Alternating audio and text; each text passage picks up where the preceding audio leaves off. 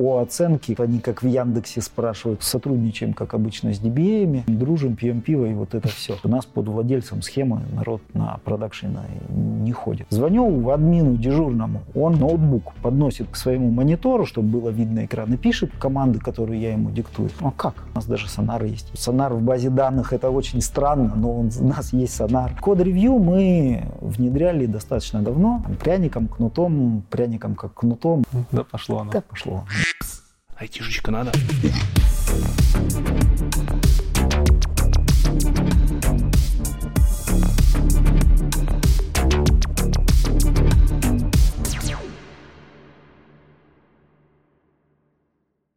Всем привет! Э, меня зовут Лекс IT Борода, и вы на канале, как ни странно, IT Борода. Сегодня у меня в гостях, в гостях, сегодня у меня в гостях Максим Пермяков из компании Спортмастер. Всем привет. Макс расскажет нам подробнее про то, что такое ритейл вообще за сфера, что за такая, и расскажет нам про то, как в базах данных можно организовывать красиво код, и вообще откуда в базах данных берется код, и зачем разработчикам это нужно. Правильно? Да. Прежде чем начнем про техническую часть, расскажи про себя. Сначала, кем ты работаешь в спортмастере, как давно, и немножко там про детство, про универ и как попал в спортмастер. А, я в спортмастере работаю уже около 9 лет. А, сейчас я занимаюсь э, курированием департаментов разработки системного анализа. А, в IT попал достаточно далеко, давно, далеко, далеко, далеко отличное слово, да, может быть и далеко попал, давно, больше 20 лет назад. В общем-то, честно говоря, повезло. Отчасти я учился в небольшом городе, там 100 тысяч населения, и вот учитель информатики в начале 90-х Э, был, ну, я хочу сказать в хорошем смысле слова, фанат. Он э, добился гранта на закупку компьютеров. Это были IBM 8086 со встроенным бейсиком. Это была бомба. Вот, это была просто бомба. А, там, в 94 году мы приходили, нажимали кнопочку, если я ничего не путаю, F1, загружался mm-hmm. этот бейсик, и мы вот на нем учились рисовать. И то есть достаточно рано вошло программирование в мою жизнь. А, потом в чем-то помогли родители. Мне тяжело понять, они не из IT-сферы, но вот папа, например, достаточно рано притащил компьютер в дом. Mm. Это был Spectrum. Для тебя или для себя или так? Для меня. Для меня Круто. вот э, он технолог, он далек от IT, IT тогда не было. И я не знаю, из каких соображений он считал, что вот это важно, но спасибо ему за это. А, и вот первый компьютер, э, на котором можно было писать игры, это был просто прорыв. Можно было сидеть дома, значит, Потом он мне сделал дисковод к нему, спектром, кто не помнит, был э, на кассетах. И вот 5.25 с дисководом, это, это, это такое счастье. Вот, вот смена кассеты на дискету, это вот... 5.25, который это здоровенная. Это здоровенные, да, да, да.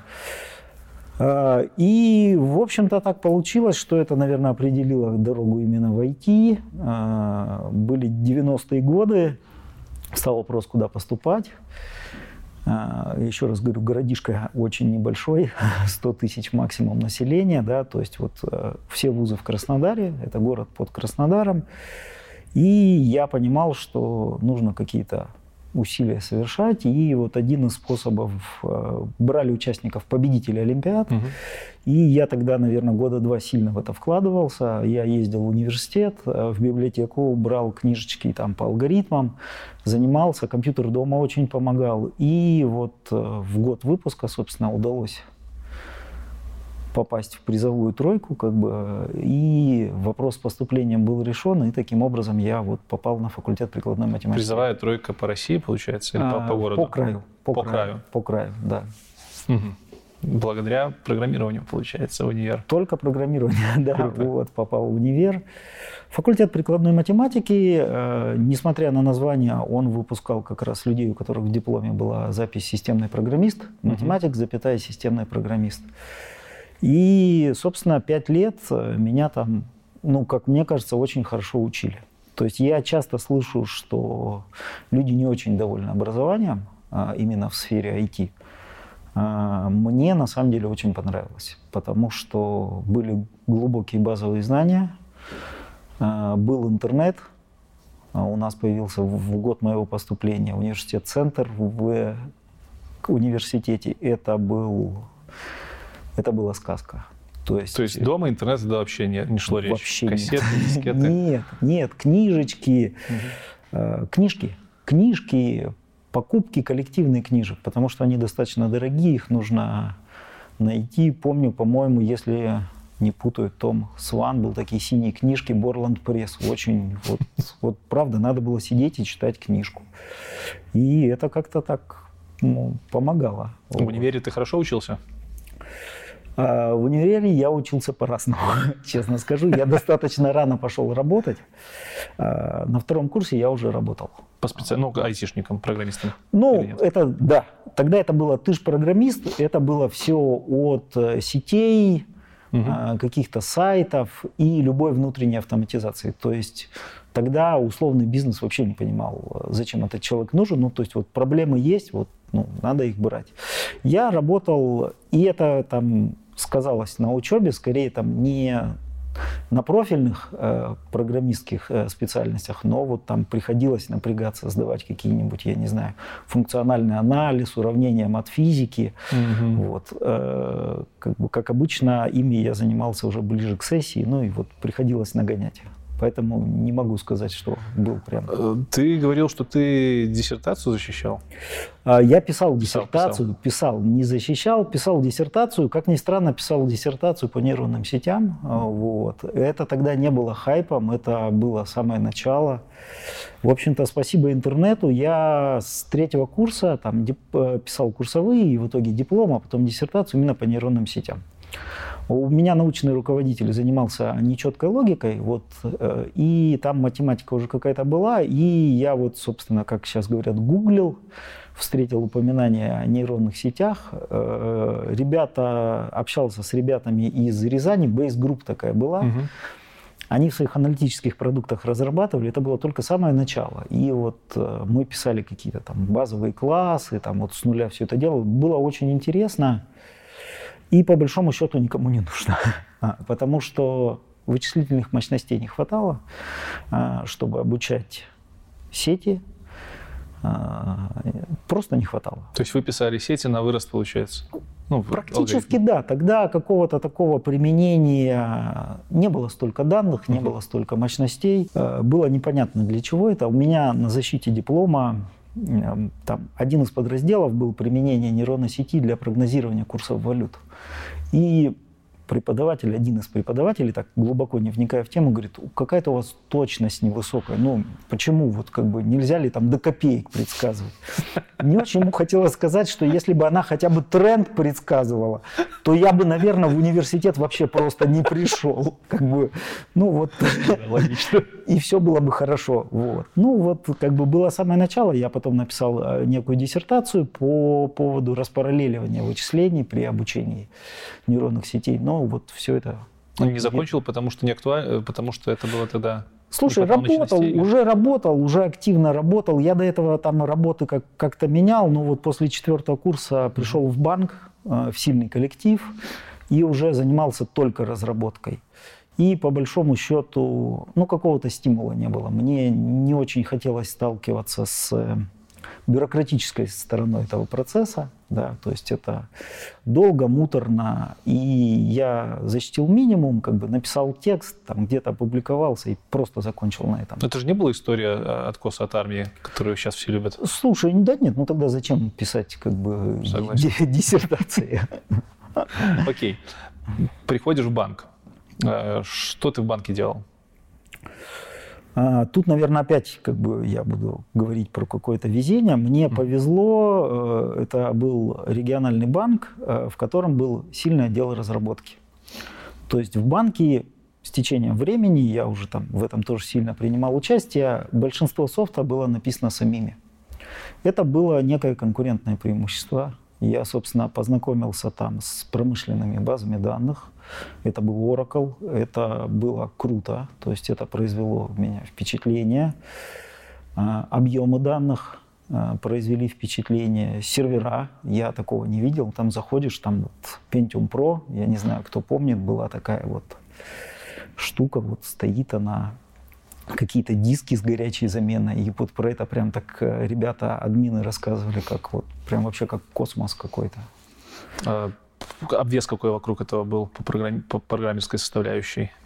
Обвес был Oracle в качестве СУБД угу. и Delphi. Delphi. Delphi, да, очень популярный на тот момент. С чего ты тогда начинал, получается? Ты сетевиком был, программистом, администратором или всего, всего по чуть-чуть? Э, именно начинал в банке, да. Э, в банке только программистом. То есть я в банке пришел уже именно разрабатывать ПО. То есть к тому моменту во всех местах, где я работал, я там писал небольшую внутреннюю автоматизацию. Угу. И, собственно, накопился некоторый опыт, и это позволило мне вот устроиться в банк. Сколько лет пропрограммировал там? 12. 12 лет 12 в банке? лет. 12 лет в банке. Как? Как? Как? Э, это многие не поймут, потому что сейчас есть устойчивый стереотип, что банки отстают очень сильно от современных подходов э, разработки и разработки проектов в целом.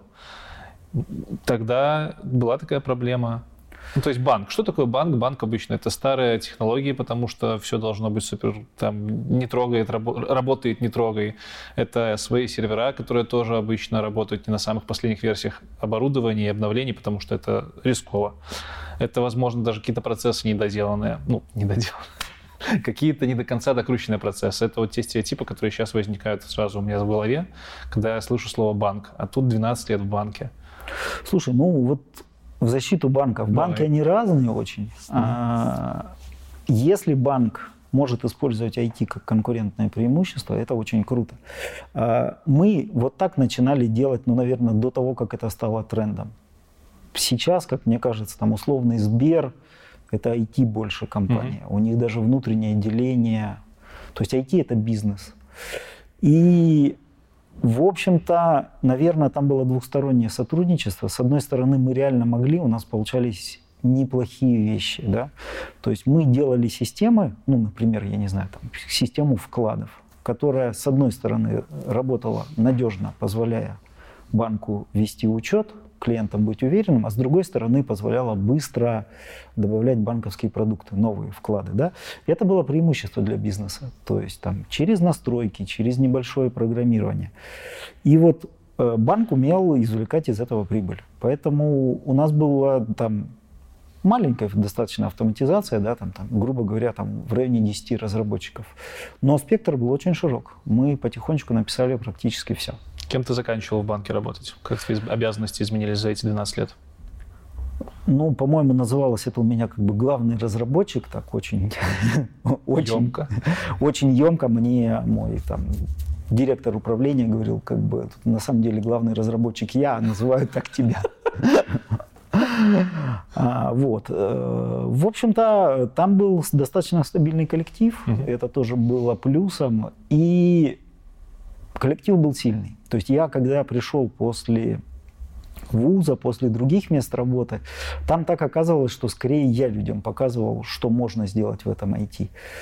А, это был вот еще раз там 2001 год, я устроился на такую первую серьезную работу, а у людей уже был код стайл, у людей уже был э, гуид по интерфейсу, а, он там был несложный. То есть мы, как, как любые программисты, там не можем красиво рисовать, но он был. И я увидел, как это работает. То есть я увидел, как работать в коллективе там, со стандартами кода. Я увидел, как делать однотипные интерфейсы. А потом сам уже притащил систему контроля версий вот, ну, вот, в развитие. То есть, ну вот тогда было очень интересно. Перешел ты в итоге в спортмастер? Перешел в спортмастер, да. Почему спортмастер? Слушай, у меня до этого туда перешел друг. Ага. Перешел друг, я над ним очень шутил. А, потому что, ну вот правда, мне тогда казалось, что там банк большой, там сотни тысяч документов в день, что требует там аккуратной работы с оптимизацией. Там, спортмастер. Ну, что там, как бы купил кроссовок за доллар, за два продал, в 1С вбил. Все, после обеда что делать? Как бы я спрашивал у него, шьете ли вы палатки, как бы, ну вот. Все, спасибо за интервью, мы закончили, да. Так, и в итоге, в итоге ты... В итоге я... Пришел, чтобы развеять миф? Или... Я в итоге ему поверил, он мне говорил, столько задач. приходи, очень не хватает как бы рук, может быть, даже, говорит, мозгов. Ну, я как-то чуть-чуть решил ну, показать, что и мозги тоже есть. Э, пришел и очень сильно удивился. Почему? Ну, очень много задач. Помнишь, что тебя больше всего тогда удивило? А, наверное, знаешь, что меня удивило? Там, в первой задаче, которую я начал там а, программировать, я столкнулся прямо сходу с математикой, с оптимизационными задачами, казалось бы, в такой простой вещи, как клиентские бонусы. Угу. Ну, что там, как бы, купил на тысячу, получил 10 бонусов, потратил эти 10 бонусов. Э, мы делали более сложную систему, э, чтобы позволять бизнесу делать более точечные предложения клиенту. Например, дать бонусы там, на беговую обувь, дать бонусы на лыжи, там, дать бонусы на какой-то бренд, дать бонусы в конкретном магазине. Ну, как, так, какая здесь математика? Ты галочками подмечал? Слушай, э, галочками подмечал это да, но потом эти бонусы есть у клиента, и он приходит с ними в магазин. Угу. То есть у него, грубо говоря, там 100 обычных бонусов, 10 на шапочку и 20 на лыжи. И у тебя есть конкретный чек. И ты в этот момент должен его не обидеть. То есть ты бонусы должен потратить честно. Угу. То есть на самом деле максимизировать сумму тех бонусов, которые он потратил. Как только возникает слово максимизировать, мы приходим к замечательной задаче оптимизационной, которую нужно решать быстро. Ну, потому что клиент не очень, наверное, захочет минуты ждать на кассе. И вот это было для меня такое некое как бы удивление. Прямо вот из серии только начали и, и вот. И потом в ритейле наверное, каждый год я сталкиваюсь с оптимизационными задачами, с некой алгоритмикой. Это чуть-чуть удивляет, но и радует. То есть ты начинал как программист в спортмастере? Да, я перешел ведущим программистом. Это была Delphi разработка? Это была Oracle скорее Oracle. разработка. Delphi при этом тоже присутствовал. Угу. Сейчас у вас много Delphi?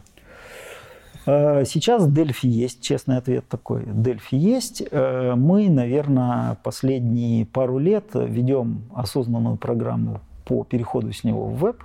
Угу. То есть плавно мы учим ребят, тех же самых ребят, да, то есть мы потихонечку меняем интерфейс в продуктах, вырабатываем стандарты. Еще не везде сделали, но уже есть сделаны такие системы. Хотя, опять же скажу, вот для своих лет, считаю, был замечательный продукт.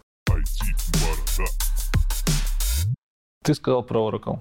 Чем ты успел позаниматься вот в спортмастере? Ведущий программист приходит, начинает работать с Oracle. Для кого-то покажется история нетипичная на самом деле. Потому что вроде как программист должен писать, не должен, а обычно пишет код э, на языке программирования каком-нибудь популярном. А тут ты говоришь, что это Oracle, вроде как это база данных. Ну, смотри, э, в Oracle, там, начиная с седьмой версии, которая в 90-х, в конце 90-х еще вышла, да, а, появились пакеты, был расширен процедурный язык, то есть это не только SQL, это PL. SQL. И еще в банке у нас была концепция, что мы бизнес-логику пишем рядом с данными. Mm-hmm. То есть база данных выступает не только как хранение, но и как обработчик этих самых данных. То есть интерфейсов может быть сколько угодно. База данных предоставляет API. А вся обработка, собственно, в базе данных. И я честно скажу, что ну, для определенного класса задач это очень неплохая парадигма. Потому что э, как минимум данные не нужно передавать на удаленные машины. Они находятся, собственно говоря, на том же сервере. Э, это не та история, которую там нужно во всех архитектурах и во всех продуктах обязательно использовать. Ну, конечно, у нее есть исключения. Там не надо под сайты реляционные базы, наверное, впрямую подкладывать. Это достаточно понятно, да?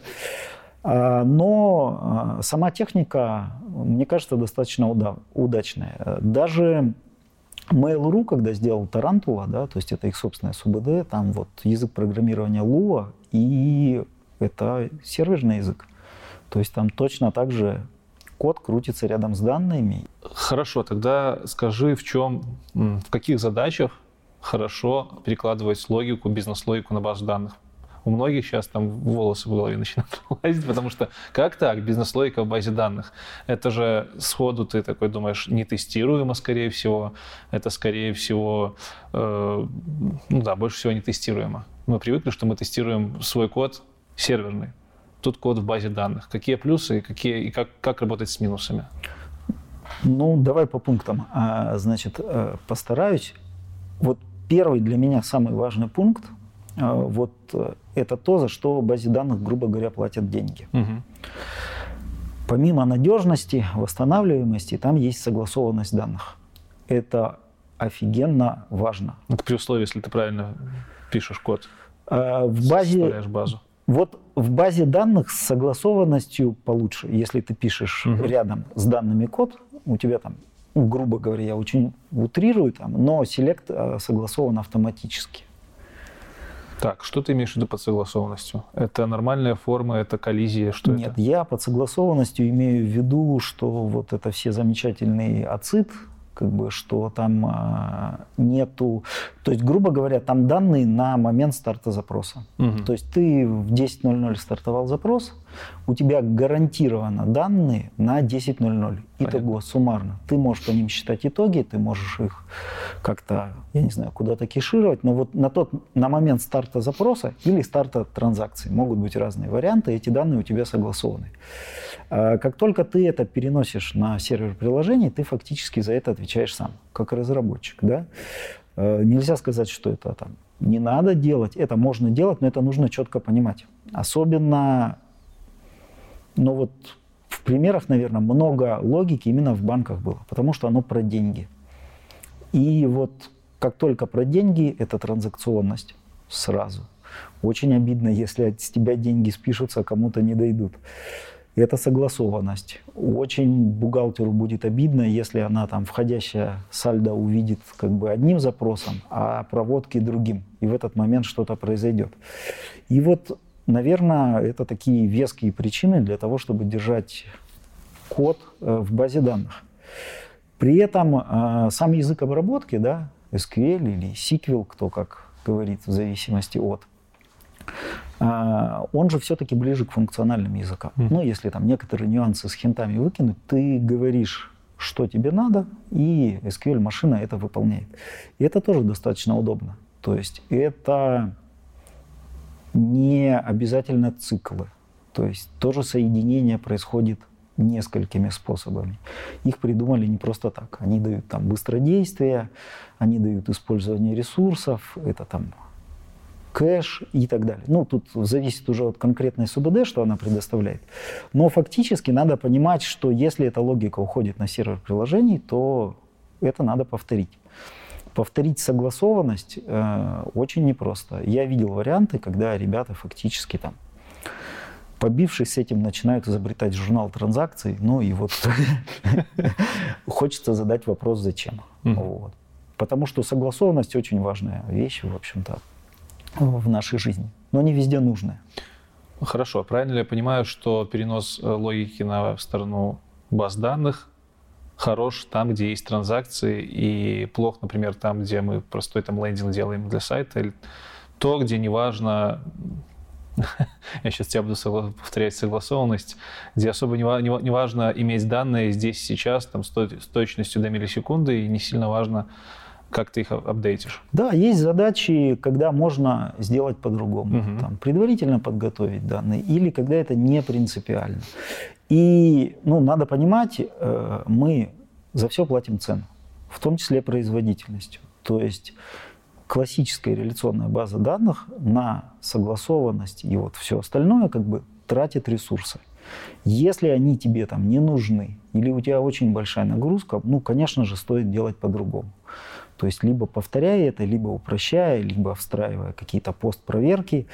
И ну, вот то, что часто кладут под высоконагруженные сайты, да, там этого нет по понятным причинам. Это тот просто оверхед, который там ну, не нужен. Он не позволит там, работать с очень высокой скоростью. То есть, если как э, сделать там, ну там, давай в цифрах каких-нибудь там, в районе там тысячи, двух тысяч транзакций, бизнес-транзакций в секунду там, на реляционной СУБД там это можно сделать. Это не тяжело, в общем-то, и лет 8 назад делали. То если мы будем говорить про такую же нагрузку там, в там, десятки, в сотни тысяч в секунду, надо понимать, как это масштабировать. В есть такие нагрузки? Ну, сайт. Сайт, как бы, сайт, э, программа лояльности. Это, это сотни тысяч угу. операций в день миллионы бывают, бывают миллионы. И надо понимать, что у них такое есть клиент приходит в магазин, когда он хочет. То есть они не размазаны по всему часовому дню, бывают пики очень высокие. Хорошо, по плюсам и по области применения более-менее понятно. Как быть, я не знаю, можно ли это назвать минусом, может, ты сейчас размечаешь это стереотип, но вот, допустим, как быть с тем, что код в базах данных разработчики обычно не тестируют и особо-то и не знают, как тестировать. Как, например, тестировать те же PL, PL/SQL скрипты? Как их хранить? Э, ты говорил, что у вас есть даже CI-CD pipeline ы какие-то для такого кода. Как это работает? Ну, смотри, мы на самом деле тесты пишем. Наверное, первый тест может быть очень громко звучит, но первый тест в СУБД в Спортмастере я там, скорее всего, написал своими руками еще вот те самые 9 лет назад. Э, вполне обычная технология. Как они пишутся? ну, то есть программирование мы пишем тесты на языке того, на, на том языке, на котором ты программируешь. То же самое. Да ладно. То же самое. То же самое. Есть просто некий там фреймворк. А, есть такой известный Стив Ферштайн в Oracle сообществе, там а, автор популярных книг, разработчик. И вот когда-то давно он создал фреймворк, который волшебства там нет, он просто позволяет ну, как бы автоматизирует популярные операции делает управление тестом, их сохранение, там, запуск одной командой. Вот. То есть это просто фреймворк. Но язык у него PLSQL. Э, с давних лет пользуемся. Э, долго это не развивалось. Мы скорее сделали свой форк. Угу. Года два назад, не соврать бы в датах, э, скорее силами русскоязычного сообщества опять вдохнули вторую жизнь. Появилась третья версия этого фреймворка. В open source делаете? В open source, да. В open source ссылочку, на GitHub. Да, есть, как бы все лежит. Пользуемся. У нас, ну так, давай опять же в цифрах, в цифрах, ну, чтобы понимать, там, может, ребят написали один тест там 9 угу. лет назад, да. А у нас есть системы, где более там 2000 тестов. Процент покрытия примерно 50 это может, ну, как бы с точки зрения красоты цифр не 100, но для базы данных это реально очень много. Это долгие тесты или юниты?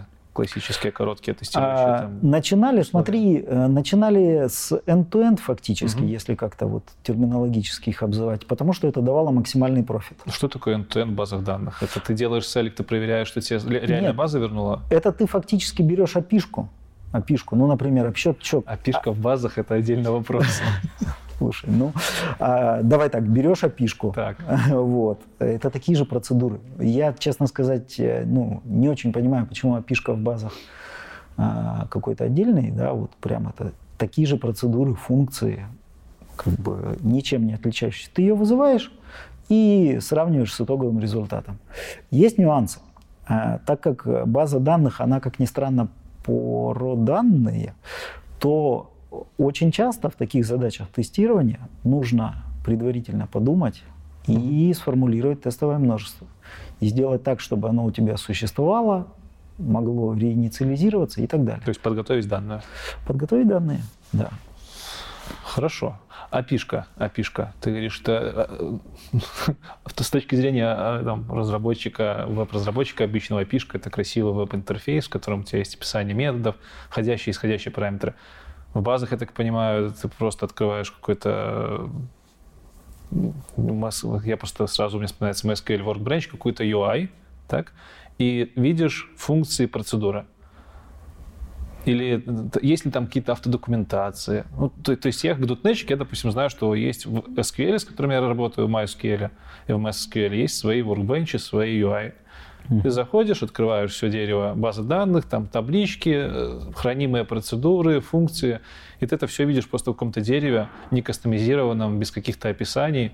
И чтобы найти, понять, как эта функция работает, ты прям в нее заходишь, и типа смотришь, что она делает. Хорошо, если там какой-то комментарий будет.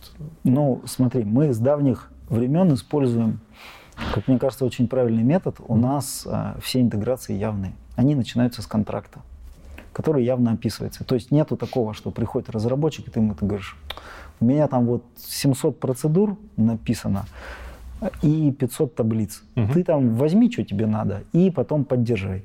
Нет, начинается все с интеграционного пользователя под конкретную систему. Ну, например, две системы взаимодействуют. Так. Они делают абсолютно конкретные вещи с данными. Этот контракт описан в бизнес-сущностях аналитиками всегда. То есть где-то в какой-то системе, там, ну, в конфе, давай, да, да. да? Смотри, начинается с этого. Потом а дальше, ну, грубо говоря, там доступен набор э, тебе как человеку, ты пришел делать интеграцию со мной, я тебе даю там 5 функций, понятных тебе. Я тебе их не даю 500, 700, не даю 5 понятных, откомментированных. Э, есть методы, ну, автоматическое создание документации в HTML. Ну, пожалуйста, конфе подключаем. Э, пользуем различные, опять же, методы автоматического сбора там ER-диаграмм кусочков. Из и, функций, написанных на PLSQL. Ну, и в том числе Прикольно. на PLSQL. Обычный, обычный текст. И при этом, ну, давай так, у нас там огромная доля интеграции сделана там через, сейчас скажу слово Java, это делают те же самые разработчики там. Условно, если это VSDL, ты заходишь, ты видишь обычную VSDL. -ку. Uh-huh. То есть она просто этот вызов пробрасывает в Oracle, там, ну, нету никакой магии. Это очень обычная API. Я вот честно сказать, вообще проблем не видел у ребят, чтобы у кого-то были проблемы со взаимодействием. Э, тесты есть, э, опишка есть. Э, как весь этот код хранится? Это просто набор файликов SQL в какой-то архитектуре определенной? Или... Ну, как обычно, система контроля версий, как так. обычно гид, да, а пишем все от исходников, да. То есть, ну, где-то в глубине это набор SQL файлов. Есть который... какие-то договоренности по структуре папочек, по наименованиям? А, есть договоренности, то есть есть э, некие стандарты, которые описывают, как мы код пишем, и как мы именуем объекты, и как они складываются, собственно говоря. Ну, может, расскажешь подробнее, что за они? Слушай, ну, там логика достаточно простая. Один объект, один файл – это первое. Но это скорее для системы контроля версий. Но, грубо говоря, мержить, когда у тебя в одном SQL файле, там, я не знаю, ты сделал 10 функций, угу. не очень удобно. Или совсем неудобно. А, вот это первое соглашение. А, любые изменения в базе данных через скрипты, то есть alter ы хранятся, угу. то есть нам известно, как бы, в какой ветке были кем сделаны изменения. Они и будут ставиться через скрипты. Ты упоминал pipeline, да, действительно есть, сейчас э, расскажу подробнее. Там один из результатов, собственно, работы pipeline а – это формирование итогового файла, который будет э, выполнен то есть все собирается в итоге в один здоровенный SQL и поменяется. Там скорее, знаешь, как вот э, это, наверное, плохой способ. Угу. Э, хороший способ э, делать один файл, который запускает остальные. Ну, то есть, чтобы ты процедуры, функции, пакеты, э, вьюхи использовал их текущий код, который у тебя есть в репозитории. Угу. При этом, э, ну, то есть все в скриптах. Это такой агрегат, запускалка скорее. Э, тема CI-CD на базах данных очень интересная. Мы там с ребятами там, из мира бэкэнд программирования на Java там холиварили на кухнях в свое время. И надо понимать, что а, вот когда у тебя сервер приложений, там все сильно попроще.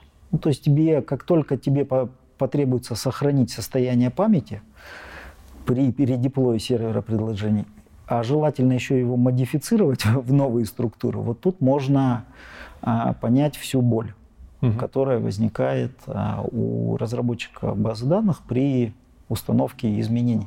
Потому что очень часто это не очень часто, но бывает это изменение схемы данных. Бывает просто ее расширение. Так. Это добавили две новые колонки, добавили и добавили, как говорится, да. А вот бывает изменение структуры объектов, которое подразумевает э, там, изменение ключей. И вот тут, э, ну, это сложная вещь. А, потому что если база работает под нагрузкой, это уже фактически сравнимо с некой операцией на работающем сердце. Я сейчас сильно преувеличиваю, конечно. Ни в коей мере не хочу сравнить себя там а, с кардиохирургом, но сложность большая. Ты ставишь на работающий объект, который все время установки должен продолжать работать, который должен корректно разбираться с блокировками, который пользовательские транзакции должен не отстреливать. И тут, э, в общем-то, сейчас, наверное, подробнее про pipeline постараюсь рассказать. Э, в принципе, э, многие технологии, которые используем, они и рядом называются теми же словами, да, потому что как только мы заговорили о тестах, сразу возникает вопрос, где их прогонять. Как быстро получать клон базы данных? Ну вот как быстро. При этом для понимания, мы, у нас база данных это десятки терабайт. То есть это десятки терабайт оперативной базы. А тесты данных. вы запускаете на прям полных клонах? Да нет, конечно. Ну как, как? Слушай, ну тут это вот просто уже физика. То есть вот ну надо, надо понимать, что нету никаких устройств, которые там 20 терабайт а, умеют копировать. Есть различные там различные файловые системы, которые это поддерживают. Есть там такие технологии типа CloneDB, но у них есть одна проблема – они фактически это делают на том же самом, скажу, жестком диске, где у тебя лежит продуктивная база. Угу. На мой взгляд, это очень плохая история. Ну, Замедляется все? Может замедлиться. Может замедлиться. То есть просто тесты э, на той же системе, понятно. где бой, ну, это не есть хорошо. Это позволяет э, вот, быстро получать копию данных, позволяет и больших но отказоустойчивость отказоустойчивость падает. Это не очень правильно, на мой взгляд. А, поэтому мы, конечно, используем синтетические наборы. А, я говорил, когда вот, mm-hmm. когда мы пишем тест, это первое, что нужно сделать. Это нам очень, очень помогает потом.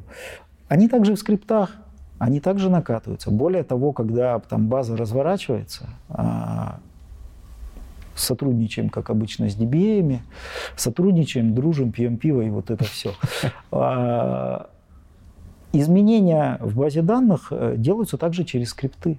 То есть команда поддерживает скрипты, которые, там, я не знаю, убирают связи, э, там, чистят данные, не дай бог, персонально. Как они могут быть уверены, что эти скрипты на продакшене реально отработают, если у вас синтетические данные, а вдруг там не хватает каких-то записей, там какая-нибудь таблица вдруг оказалась пустая, и ты ключи удалил, все нормально, а на базе у тебя блокер.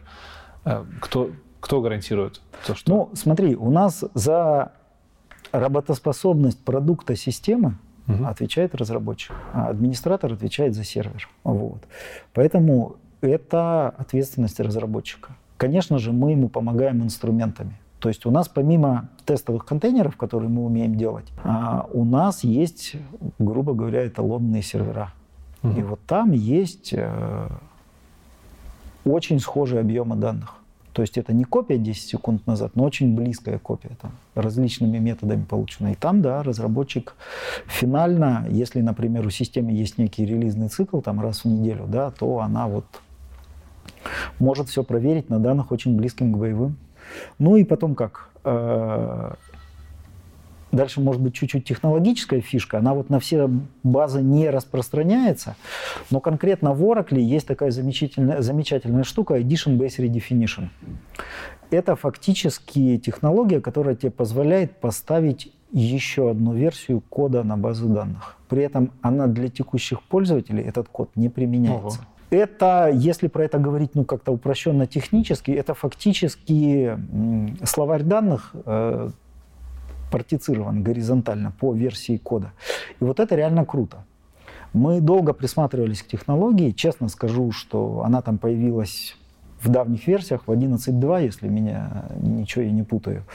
Нельзя на ней было работать. И вот где-то в версии там 12.2 Oracle ее сам начал использовать угу. в своих продуктах. И мы из тестов э, начали эту технологию в боевые системы переводить. Что она позволяет делать? Пробовать новые версии кода на горячих да. данных? Или? Да, да. Ты фактически код накатываешь в любой момент. У тебя при этом ничего не отваливается совсем. У тебя есть новая версия кода. Ты можешь часть сервисов направить в нее посмотреть. Ну, условно говоря. А, ты, да, да, вот Blue Green Deployment, все угу. вот эти как бы модные молодежные слова из э, мира DevOps, это правда так. То есть ты условно там один магазин можешь направить в новую версию, посмотреть. Или там часть пользователей отправить в новый функционал. Если нет, э, то ты его просто откатишь. При этом у тебя работа старых пользователей ну, не ломается. Не все так э, радужно звучит, да, то есть это не просто одна команда, которая что там, одну команду до этого не применяли, а теперь стали сложно, потому что данные еще могут меняться. Угу. Но сама технология, да, позволяет так работать. И вот это, наверное, такой большой прорыв, и я бы вот всем рекомендовал потихоньку двигаться в, этом, в эту сторону.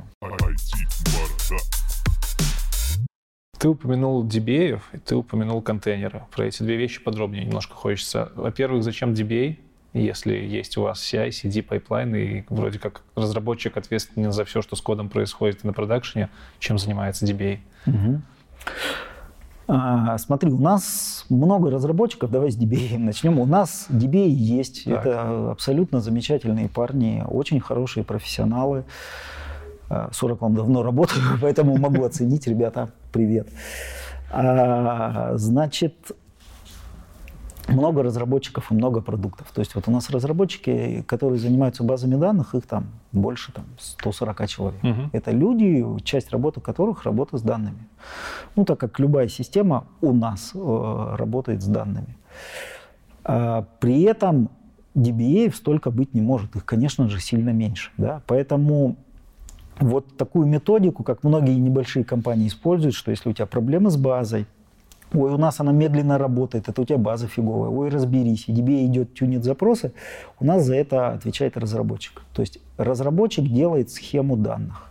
Он ее проектирует. Как это, как говорим, схема данных лицо разработчика. Ну, правда, вот, вот а, он же оптимизирует запросы. Оптимизация бывает техническая, алгоритмическая, смысловая. Вот тут, ну, как DBA, не разбираясь в бизнес-нюансах, может понять, что что-то То есть разработчик еще нехило шарит в том, как работает движок сам? Э, разработчик, я бы так сказал, обязательно, обязательно. шарит. Это, вот вообще без вариантов. Так. А, но при этом есть отказоустойчивость всего сервера целиком. Угу. Есть куча параметров, настройка экземпляра. Есть работы по автоматизации вот контейнеров, всего остального, что я рассказывал, мы очень любим автоматизацию, потому что что разработчики, что администраторы, они любят нажимать кнопки, вызывать API, а пиво, оно в пятницу. Ну, это вот просто объективная правда жизни, да. И вот это все делают ребята. У них, если посчитать там экземпляры баз данных, их очень много. Их очень много, да. А, поэтому работы у них абсолютно хватает. То есть это такой health check и автоматизация какая-то да, получается? Да, да. Что-то у меня э, аналогия приходит, такие девопсы из мира баз данных. Они девопсы из мира баз данных, да, это можно смело говорить. То есть... Бывают ли такие ситуации, когда вам нужно просто поменять данные, сделать апдейт, например, на проде? Бывает, ну, наверняка бывает. Бывает, конечно. Э, лезете вы ли руками на прод, меняете руками, либо у вас как-то стандартизированы эти процессы, вы делаете отдельные миграционные скрипты для таких ситуаций, но с этой точки зрения, кажется, какой может быть миграционный скрипт, если у тебя там на тестовой базе, скорее всего, этих данных нет, не будет. Как, как такие вмешательства происходят? А, смотри, э, у нас, э, у разработчиков есть доступ к продакшн базам под специальным пользователем. Угу. А, но такой доступ есть. Для вопросов сопровождения, для изменения данных. Я видел, как это делают в банках, когда доступа нет. Ну вот мне это напоминает цирк. Я сейчас не буду говорить название, да, но потом вот э, беседуешь с людьми, говоришь, а как? Ну вот правда как? У тебя есть тестовые данные, разбирайтесь с конкретным клиентом. Ну как? Он говорит, да как? Звоню в админу дежурному, он говорит, ноутбук подносит к своему монитору, чтобы было видно экран, и пишет команды, которые я ему диктую. Ну, очень странно. Как бы, вот оно странно. Поэтому, с одной стороны, мы с точки зрения того, чтобы случайно разработчик не ошибся и не изменил код, у него специальный пользователь для этого есть, да. То есть у нас под владельцем схемы народ на продакшене не ходит, да. А с другой стороны, мы разработчику такой доступ а, оставляем. Угу. Тут бывает всем разработчикам, бывает какой-то группе, системы разные, ну вот в целом э, в, во внутренней автоматизации бороться за то, чтобы человеком было неудобно работать, мне кажется, очень странно. То есть вы ходите под определенным пользователем, все логи хранятся. Это не какие-то миграционные скрипты. Да. Зашли, поменяли, по Но, ну, логам это все осталось. Смотри, если э, вот изменение данных это результат какого-то mm-hmm. сопровождения, которое нужно сделать, да, это вот просто, ну, грубо говоря, апдейт, как ты сказал, и ничего тут не нужно делать. Если же это именно миграция данных, у нас появляются новые сущности, у них меняются связи, то тогда это будет сделано скриптами, да, протестировано и... Контейнеры откуда у вас? А, слушай, с контейнерами интересная вообще штука в СУБД, да, то есть э, вот э, виртуализация различными способами, контейнеризация – это а, с логической точки зрения все разработчики понимают, что это хорошо. И почему это хорошо? В базах данных с давних времен были а, небольшие с этим, или большие на самом деле проблемы, да, а, когда это плохо работало под э, виртуальными машинами, когда это плохо работало под скажу слово докер, очень условно, как бы описывая класс систем. Накладные расходы на ввод-вывод. То есть если с разделением процессоров как-то удавалось э, справляться, то вот именно с вводом-выводом были проблемы. Мы с ними сталкивались. У нас был период в компании, когда вот у нас СУБД стояли на виртуалках. Угу. То есть большая машина нарезалась, и пики по вводу-выводу именно в важных системах они случались. Мы активно консультировались там с производителями ОС, с производителями средств виртуализации. И, в общем-то, ответ был такой, что мы не можем именно вот такое разграничить. Как, как, как, Почему это именно проблема виртуализации, контейнеризации? Ты с I.O. проблемами не сталкиваешься разве на обычном серваке с обычной операционкой без... Э, слушай, ну там понятно, как с ней бороться. Тут была проблема в том, что у тебя, грубо говоря, там 2, 3, 4 контейнера прилетают ага. запрос на I.O., и ты не можешь управлять э, разделением. То есть ты не понимаешь, куда что? Да. Окей. Да. У тебя неожиданный пик. Угу. То есть мы сами с этим сталкивались,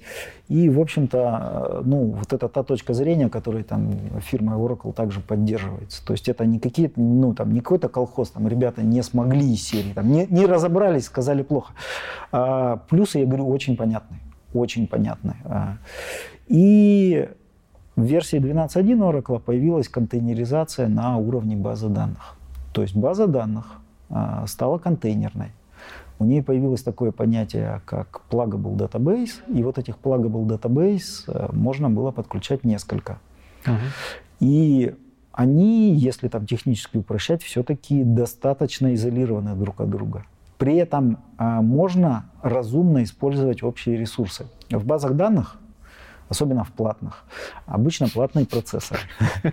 И на самом деле очень хочется, чтобы системы их использовали разумно. Ну, то есть, если ты под каждую систему будешь э, выделять процессоры, которые она ест в пике, ну, мне кажется, кто угодно разорится. Э, мы до этого использовали какое-то объединение систем э, на одном сервере. Так тоже можно. Это требует вкладывания там, в мониторинги, в анализ кода. У нас даже сонар есть. Я не знаю, может, опять скажешь, что сонар в базе данных это очень странно, но у нас есть сонар. Вот. Э, мы во все это вкладывались, и у нас там годы это работало. Как, как только появилась контейнеризация, мы, конечно же, туда пошли. Э, конечно же, как обычно, на дефо-тест-стендах mm-hmm. сначала. И у нас уже были большие достаточно команды разработки, и первое, что стало хорошо там – у каждого разработчика свой контейнер. Ну, то есть, условно, как у нас выглядит? Ты в жира там нажимаешь кнопочку «Взять и работу», идешь заварить кофе, приходишь, у тебя отдельный контейнер. Да ладно? Да, вот автоматически. Прям, прям из жира. Да, да. То есть вот, ну, как бы ребята, работающие с базами данных, тоже любят автоматизацию. То есть, ну, вот это такой же мир, это такое же программирование, просто э, есть сложности за счет того, что у тебя еще данные. И у тебя манипулирование ими происходит. И ну, это не перекомпилировать приложение, там, не собрать жарничек и подложить его. Ну, я так сильно упрощаю, но все-таки это вот так вот. Поэтому контейнеры, сначала дев-тест, угу. сейчас контейнеры в продакшене. У нас все системы контейнерные.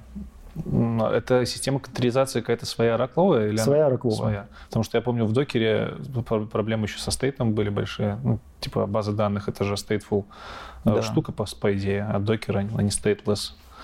Ну, это вот то же самое, что там, можно ли базу данных в кубере. Угу. Можно, если ты это очень хорошо понимаешь, как бы если ты так ее спрограммировал. Вот. А просто так любую базу данных Хорошо. Нет. Код-ревью процесс. Ты мне рассказывал, переписке, что у вас классно они выстроены, эти процессы. Расскажи чуть подробнее. А, слушай, с код-ревью интересная тема. А, она я бы так сказал, она процентов 60 про психологию. Хотел сказать больше на самом деле цифру. А у нас давно есть стандарты. А, ну и вот, казалось, есть стандарты у вас там. Не надо холивары устраивать. Все. Где-то ребята собрались, обо всем уже договорились. Вот бери и делай. И код-ревью мы внедряли достаточно давно как бы разными методами, там, пряником, кнутом, пряником как кнутом, и вот как бы а, заходила по-разному, ну вот по-честному, как бы заходила по-разному, а, как характерный такой случай, значит, приехал в Краснодарский офис разработки, да, у нас в Краснодаре есть центр разработки, и вот там а, стою на кухоньке, как бы заварил кофе, и тут вижу, милая девушка там, схватив тяжеленную книжку, мчится в соседний кабинет, и понимаю потому, как она мчится, совершать смертоубийство.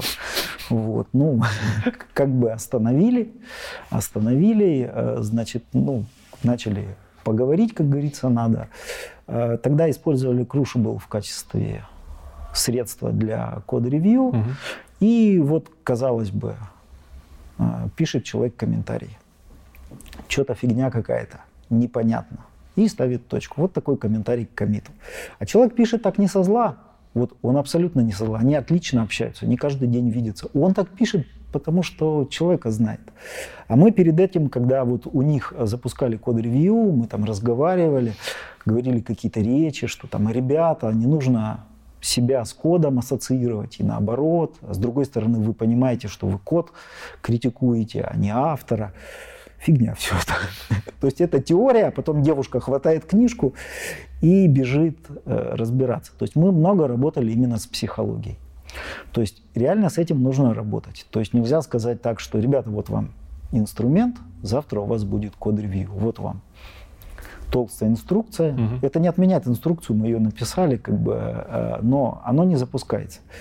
И мы вот с каждой командой месяц, два, работаем, каждое ревью просто разбираем, учим э, ребят договариваться. Пришли к тому, что ревью работает, когда они быстрые. То есть если у тебя задача в ревью висит неделю, ну, как бы это очень не круто. А если ревью быстрые, то за это что за собой тянет? А когда их делать? Я тут сижу программирую. Ну, вообще, да. Вот. Тут мне 10 задач на ревью. Мне все бросить? Плохая ситуация пришли к такому выводу, что у человека есть два промежутка, минут по 15-20 в начале рабочего дня и условно после обеда, когда мы налили чашечку кофе, угу. я не знаю, там открыли Хабр, открыли канал Лекс Бороды, ну вот это есть у каждого. И это на самом деле замечательное время для ревью. Так. 15 минут. Начали думать дальше. Вот 15-20 минут что, как с этим можно работать. И тут сразу выяснилось, что 15-20 минут, оно вообще на команду накладывает такое ограничение, что команда должна уметь делать декомпозицию. Ты имеешь в виду делать небольшие да, комиты? Да, да, да. То есть хотите ревью, нужно научиться делать небольшие ну, задачки. Да. Оно очень связано. То есть если мы задачу делали там два месяца условно, ну как бы ну, с таким, с таким pull реквестом и с книжкой за тобой можно Да, да, да, там можно с книжкой или скорее человек э, как бы тыкнет кнопку и скажет. Да, пошло оно. Да, пошло оно, да. Вот. А, определились со временем, начали работать с размером задач. А это работа. Ну, то есть, опять же, прийти и сказать, там, команда, не надо задачи делать большие, давайте задачи делать маленькие. Вот, э, как бы, ну, ну, так оно не работает. Ну, к сожалению, да. А, и тут э, нужно работать с ребятами. Как ни странно, нужно работать с бизнесом. А, вот построение ревью требует в том числе и настройки взаимодействия. Какие задачи мы делаем, как мы их берем, там, какая у нас система ветвления в э, системе контроля версий, да, там, почему GitFlow в современных там, штуках это плохо. Почему мы задачи там 4 месяца не, не тестируем? Ведь это вот хочется иногда посадить какого-нибудь пользователя, там, вот 4 месяца отложили задачи, потом говорит, впрод, ну пойди смержи, как бы. Вот, эту боль нужно почувствовать один раз. Мы, кстати, вот э, до аналитиков научили использовать систему контроля версий угу. для своих нужд.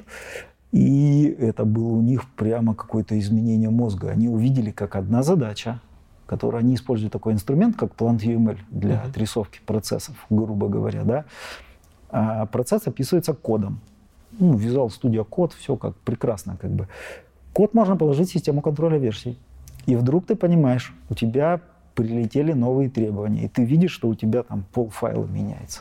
И ты видишь, когда у тебя там хаотичные требования. Это вот... То есть у вас бизнес-аналитики через Visual Studio Code Системные. Си- системные. Системные аналитики системные. кодом описывают задачи. Да, мы используем. Plant UML, системные Офигеть. аналитики, да. И это, и это был немаленький шаг mm-hmm. на сближение, на самом деле, как бы миров. То есть человек просто через пробование руками понимает, что вот эти, это проблема объективного мира. Это не, не кто-то не хочет ему задачу сделать. Ну что ты, ребята, я вас попросил. Плохо попросил, как бы, вот. А на самом деле эта проблема не в этом. И вот, возвращаясь к ревью, а, собственно, задачи, чтобы они долго не висели. И все равно, ну, 15-20 минут не так много. И мы заметили, что у ребят есть такая тенденция, что вот я, она так называется, я код принимаю. Угу. То есть вот все. Как бы я такая стена, я вот так раз, как бы все там. Не пройдете враги.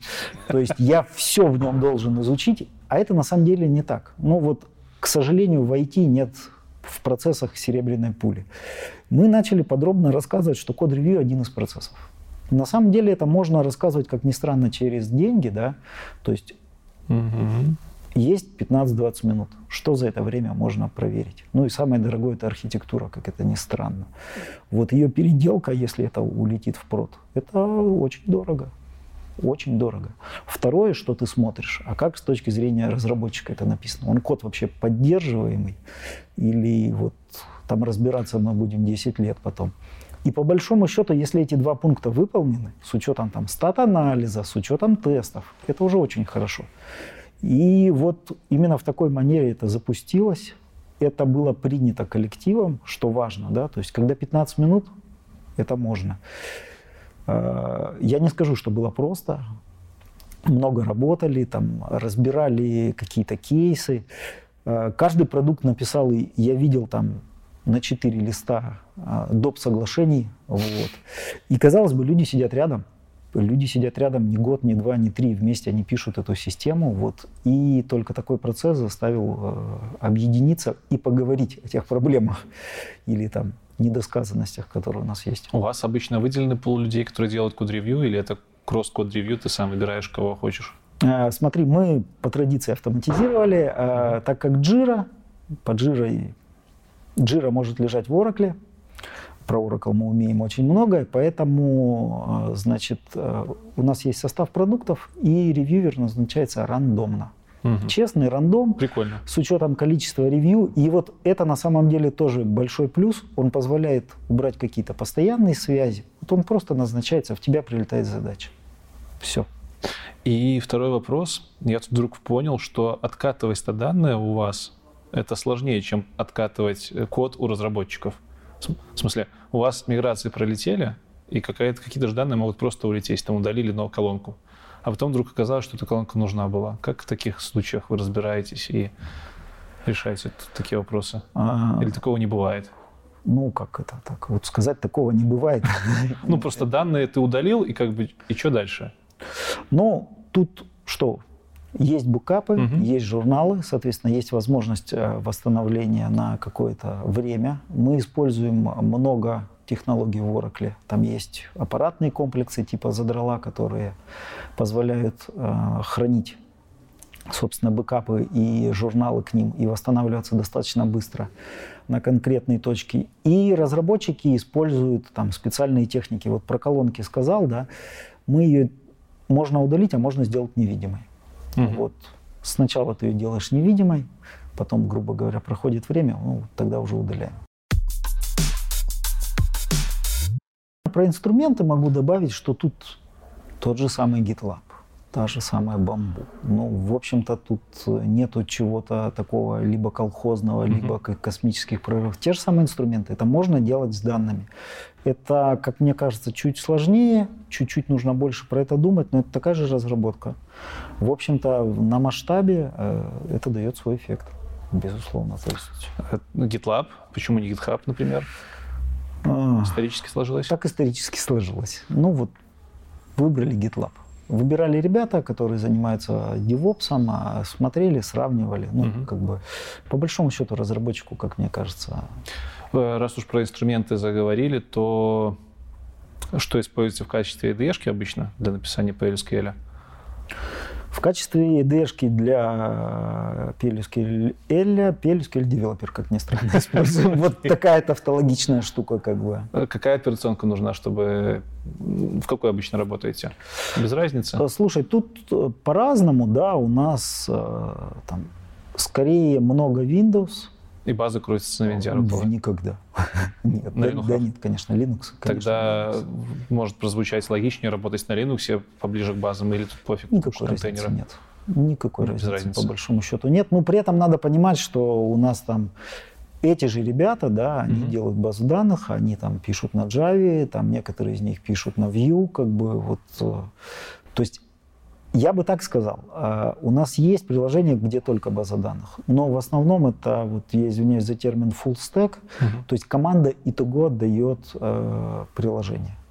Понятное дело, что если мы пишем Sportmaster.ru, ну, не мы, не мы, Sportmaster.ru не мы, ребята рядом как бы у нас, мы не специалисты под Яком именно под такую нагрузку, но куча внутренних приложений с веб-интерфейсом совершенно спокойно пишется теми же самыми разработчиками, которые пишут базу данных. И, ну, опять же, может быть, это мой опыт. Это реально круто и интересно. Ты делаешь систему итого. Ну, то есть вот у меня, наверное, в IT был тот опыт, который мне позволил в IT остаться, это ты делаешь дело, ты видишь пользователя, mm-hmm. ты видишь, как твоя работа, какие изменения она приносит. Они нажимают кнопки. Что они при этом говорят, когда они эти кнопки нажимают? Как бы, меняется ли что-то в жизни людей? То есть мы же ритейловая сеть, да, то есть и те задачи, которые мы делаем, влияют на наших покупателей. Так бывает. Вот, и хотелось бы, чтобы за это стыдно не было. Какие интересные задачи бывают у вас? Ты, мы уже вначале говорили про э, математику в э, системе обработки бонусов. Может быть, еще есть какие-то интересные вещи, которые ну, нередко применяются на практике у вас? А, ну смотри, мне кажется, в ритейле вообще очень широкий спектр задач, mm-hmm. да, это как алгоритмика. Ну, то есть есть вещи, где нужно понимать, там, что такое динамическое программирование, там, что такое задача комбивояжера. А, я бы не сказал, что при наличии там, библиотек нужно все написать самому, но понимание, что такие задачи есть, в чем их проблематика, ну, я не знаю. Сейчас скажу о оценке, как бы меня скажут, они как в Яндексе спрашивают на собеседованиях. Нет, не спрашиваем. На самом деле но это просто не лишнее. А, и оно не такое сложное. То есть тут важно представление, что оно есть. Да? Это вот алгоритмические задачи. Потом следующий интересный класс задач – это численные задачи. Угу. То есть много оптимизаций. Ну, как обычно, все хотят а, получать какую-то прибыль, оптимизировать запасы, оптимизировать доставку и так далее. А если там сейчас такими словами буду говорить, если функция непрерывная, не прерывная на самом деле, да, то есть мы ограничения э, формируем э, на каком-то естественном языке, то очень часто в функции есть разрывы. И мы должны ее решать некими численными методами. Или нас скорость работы аналитических методов не устраивает. И вот тут нужно понимать, что там есть. Вот с чем мне лично приходилось. Приходилось генетический алгоритм программировать. А, вот казалось бы, где ритейл, где генетический алгоритм, нормальный оптимизационный алгоритм. Достаточно понятный, про него можно объяснять, угу. про него можно разговаривать, в том числе и с бизнесом. Задачу. Давай задачу скажу, что чуть а какой бизнес-задача это было? А вот смотри, тебе вот товар нужно развешивать в магазинах, при этом магазины у тебя разные. Так физически. И вот хочется, ты развесил некий кусочек в эталонном магазине, и потом сказал развесь так же. Вот также это как же, если у тебя магазин чуть-чуть другой. И у тебя получается оптимизационная задача, где ты минимизируешь отклонения. И вот там очень хорошо как бы зашла именно генетика, которая а, в понятных терминах, которыми можно разговаривать, как бы представляла этот набор, меняла этот набор по понятным правилам и там, ну, получал новый набор и смотрела их. А, ну и в классике, опять же, там, я не знаю, как бы количество сотрудников, которые должно работать в магазине, чисто Правильно я понимаю, что генетический алгоритм вы реализовывали на PLSQL? Ты реализовал? Или это была все-таки обертка на... Слушай, ну вот давай тут мы это к базам данным а, с уважением, но без фанатизма. Вот. То есть база данных, она про данные. Хорошо. А, по-честному, значит, мы первый набросок сделали на PLSQL. Ну, вот потому что было проще сесть, проверить идею. Нужно было так, проверить так. идею. А, не искать разработчика, не там вот еще. Вот взял человека, у которого данные под рукой, он проверил на дев-среде, в смысле. Угу. Вот. А, посмотрел, работает. Посмотрели, ну то есть есть что показать, есть о чем поговорить. Конечно же, вот такая штука, как оптимизационный алгоритм, это то, что замечательно выносится на сервера приложений. Ты ему отдал согласованный квант данных, ну работай. Там процессоры дешевле, памяти больше. Ну вот зачем? То есть мы тут без фанатизма. Не надо все переть в базу данных, это утопия. Да, генетические алгоритмы, задачи коми-вояжера. Петабайты данных. Петабайты, это терабайты. Я уже загнул. Петабайты. Петабайты еще пока нет. еще Терабайты. Пока, еще пару лет. Терабайты. Какие ограничения на разработчиков это накладывает? Ну, то есть, как это сформулировать, сформулировать лучше? Ну, допустим, когда я пишу какой-нибудь, э, не знаю, инсерт в свою базу, там, которую сайтик обслуживает, я редко задумываюсь, что этот инсерт может вызвать там переиндексацию. У вас же наверняка на такой куче данных о таких вещах люди должны прям постоянно думать. Да. Э, вот как, какие самые яркие такие области знаний нужно поднимать, чтобы работать с вами на, такой больш... на таких больших выборках данных, которые не похожи на знания там, среднестатистического веб-разработчика либо бэкэнд-разработчика? Слушай, мне кажется, э, вот важно начинать с основ угу. любому человеку, который работает с базами данных. Как база данных эти данные хранит? Как блоки организованы? Как мы их читаем с диска? Есть ли у нас кэши? И вот тут оказывается, что ну, базы данных, они разные. Угу. Oracle отличается от Postgre, а, от MS SQL отличается от двух них, и вот эти нюансы нужно понимать. Я уж не говорю про такие холивары, которые были раньше между версионниками и блокировочниками. Это вот, собственно, принцип, через который, получаются данные согласованные. Вот это надо четко понимать. Как твои данные будут читаться, где они лежат, что такое многоблочное чтение, что такое одноблочное чтение, там, классический пример. Ну вот он просто на понимание, у тебя там есть таблица, миллион записей, миллиард, любое число. Есть поле, которое значение от, от 1 до 10 равномерно. Тип документа. Индекс надо создавать, не надо создавать. Угу. А когда надо, а почему надо. И на самом деле там волшебства нет. Это как бы конкретная арифметика, когда ты берешь многоблочные чтения, одноблочные затраты процессора и, собственно, на это все смотришь. И то, с чем вы работаете. Это то, с чем мы работаем. Мы часто работаем с планами запросов. Угу. Но ты, когда смотришь план, ты должен его понимать. Э, по большому счету, опять же, как мне кажется, вот в частности в Oracle, отличные инструменты, отличные инструменты для мониторинга там, состояния базы данных, выполнения запроса. Там много информации. То есть это, знаешь, не какое-то сакральное умение, там тем, кто умеет, кажется, что это просто, как обычно это и бывает. Но это нужно понимать. Я вот говорил про джойни на клиенте, да, там, когда цикл, циклами люди пишут, говорят, что-то у вас в базе данных плохо соединяется. Напишу я два вложенных цикла. Вот. А такое бывает. Как ни странно, у людей становится иногда лучше. Угу. Ну, потому что надо понимать, что у нас там плохо соединяется. Да, вот. И это обычно проблема, что я там умею про Java, давай я вот тут буду писать эти свои циклики. Бывает обратная проблема, когда я умею про СУБД, давайте я все в СУБД там, mm. давайте я картинки в СУБД буду обрабатывать, напишу там генетический алгоритм, ну, я не знаю, еще что-нибудь, что-нибудь такое. Вот обе ситуации очень плохие на мой взгляд. Но вот основа это то, что нужно знать, по большому счету. Я там сказал, что при инсерте данные обновляются, меня закидают, вот есть индекс обновляется. Уже при апдейте, делите, по-моему. Стабильно. Слушай, там все сложнее. А почему он при инсерте не будет? А, ну, в конец же записывается обычно, нет? Просто запись летит. По-разному. Окей. Ладно, Там смотри, э, смотри, ну, на самом деле, простой ответ. Вот если у тебя свободный блок, куда ее вставлять. Угу. То есть, если у тебя есть место, куда ее вставлять, он ее может ставить в существующую ну, да, структуру, логично. и конца не будет.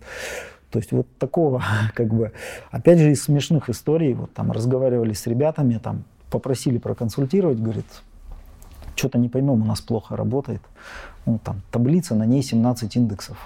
10 полей, индексов 17. Ну, я как-то как-то может, у них выборки такие. Как, как, как, как-то сдержался, говорю, ребят, зачем? Они говорят, слушайте, эти пользователи, во всем пользователи виноваты. Я говорю, как? Заходят, создают индексы. Да нет, говорят, слушай, они нам постоянно говорят, что все медленно работает. Мы же знаем, что быстрее нужно создавать индексы. Вот 17 создали. Я говорю, ну еще 10 сделайте, как бы. И вообще работать перестанет. Да, оно вообще все работать перестанет. Слушай, Oracle часто ругают за то, что они э, про деньги. Вот недавно они суд там проиграли, по-моему, андроиду с э, Java десятилетней. Есть альтернативы, там, скажем, MySQL бесплатный, даже, по-моему, MSSQL в платной версии, он не такой дорогой. Что ты можешь сказать, человек, который с Oracle работает, оправдывают ли они вот свои затраты? Потому что это одна из самых таких дорогих баз, по-моему. Да, дорогих, наверное. Но смотри, во-первых, у Oracle есть бесплатные версии угу. до определенных как бы нагрузок, они есть просто бесплатные. А, полноценные бесплатные версии. Это первое. А второе, как бы, дорогой ли Oracle? Да, дорогой. Ну, дорогой. Оправдывает ли он себя везде? Нет. Нужен эффект масштаба. Ну, то есть, если данных не так много, и стоит ровно одна задача, ну, наверное, это не ваш выбор. Угу.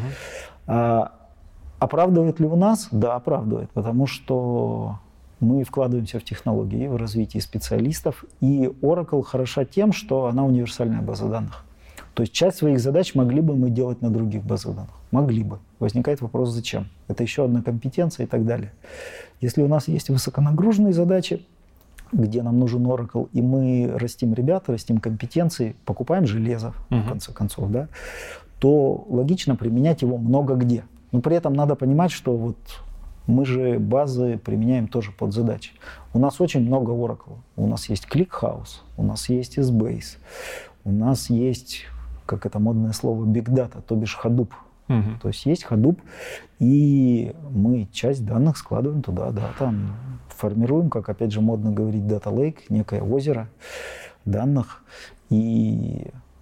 Но это отдельная технология, у нее есть свои ограничения, как только пытаются взять там инструмент и объявить его волшебным и использовать везде, ну, мы же все-таки, как мне кажется, инженеры. И вот тут нужно думать. Есть ли другие хорошие базы данных? Есть. Возьмем тот же Postgre, да. Вот он для своего класса задач а, неплох, неплох.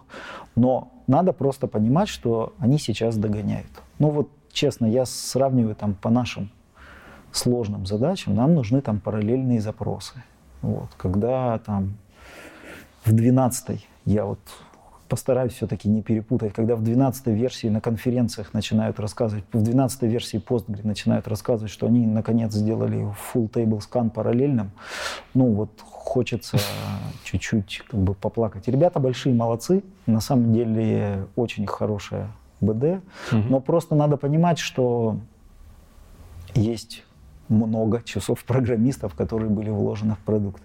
Если для компании вот это оправдывается, то Oracle очень хороший выбор.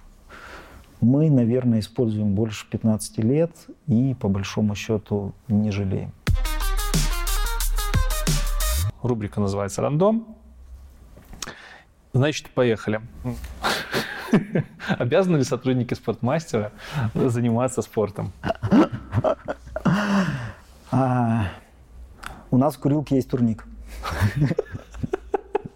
А, а если серьезно, ну, если серьезно, если серьезно, то есть э, различные клубы, у нас ребята бегают, футбол, баскетбол. Uh-huh. Если спрашивать мое личное отношение, да, я в какой-то момент еще в университете занялся спортом. Честно сказать, от количества математики, ну вот реально в голове было очень тяжело. А, знающие ребята посоветовали пойти в зал, взять штангу, и вдруг оказалось, что под тяжелой штангой дифура выметает вот вообще просто на раз. Вот как, как их там и не было. Сейчас бегаю активно на беговых лыжах угу. с тренером, там, всей команде Маликс СРБ привет, э, с тренером, который упорядочит этот процесс. Многие, я знаю, занимаются различными видами спорта, ну, центра компетенций по спортивному развитию сотрудников пока нету. В контракте у вас не прописано заниматься? В контракте не прописано. Э, бегом. Бег это делится у нас хлопотных, мы знаем. Хорошо. Э, если бы у тебя была возможность дать себе совет, когда ты был на первом курсе университета, дал ли бы ты его себе? И если да, то что бы ты сказал? Э, Наверное, бы дал, сказал, попытайся впитать больше знаний. Я вот как-то жизнь мне показала, что несмотря на ширину изучаемого, да, там, от каких-то алгоритмических дисциплин, от каких-то чисто математических дисциплин, а, многое что мне пригодилось в жизни. И в некоторых вещах, слава богу, я хотя бы помнил, что оно есть. Это позволяло мне пойти, взять какую-то книжку, статью, посидеть, почитать. Но я понимаю, что в университете можно было быть поприлежнее, честно говоря. Хорошо. Если бы мы жили в сообществе, в котором нет сообщества, в обществе, в обществе, в котором нет электричества, такое стимпанк, да, стимпанк, по-моему, называется, а, кем бы ты там мог быть? То есть нет айтишки, нет там, не знаю, современных гаджетов, компьютеров. Вот такой 19 век с паровыми машинами еще в придачу. Не знаю, в инженер бы, наверное, какой-то подался, то есть в какое-то развитие, то есть IT тут э, скорее инструмент, то есть, э, угу. ну, на, мне думается, что Что-то бы строил, короче. Что-то бы строил. Хорошо, и последний вопрос. Э, где находится главный пояс астероидов Солнечной системы? Неожиданно. Но, а, значит, где-то, наверное, между Юпитером и Сатурном я так ну, почти. Прикидываю. Почти, почти. Где, где-то там. За Марсом, на самом За деле. Марсом. За Марсом. Да. Хорошо, на этом мы заканчиваем. Хочу тебе сказать большое спасибо, Мак, что пришел и рассказал про то, как можно делать качественный код в базах данных. У нас остается конкурс. Расскажи, что за книгу мы подарим подписчикам и почему ее. Ну, давай, наверное, подарим. Есть э, в области Oracle разработки такая Библия, угу. Tom Kite Oracle для профессионалов. Вот Давай сейчас выехала. Э, ее подарим э, человеку, который задаст лучший вопрос в комментариях. Лучший вопрос касательно чего? Про базу данных, да. Про, базу Про данных. любых Отлично. базу данных. Тогда оставляйте ваши комментарии с лучшим вопросом, с классным вопросом про базу данных в закрепленном комментарии вот к этому выпуску. Туда присылайте ваши ответы, снабжайте их хэштегом конкурс, и самый классный ответ, самый интересный, наверное, поможет нам его выбрать. Конечно. Да, получит замечательную книгу по Oracle. На этом уже у нас точно все. Еще раз спасибо. Вам спасибо, что вы посмотрели этот выпуск. Обязательно подписывайтесь на канал, если этого еще не сделали. Обязательно знакомьтесь с э, айтишечкой в Спортмастере. Мы тоже какую-нибудь ссылочку оставим в описании. Всем спасибо. Всем пока. thank you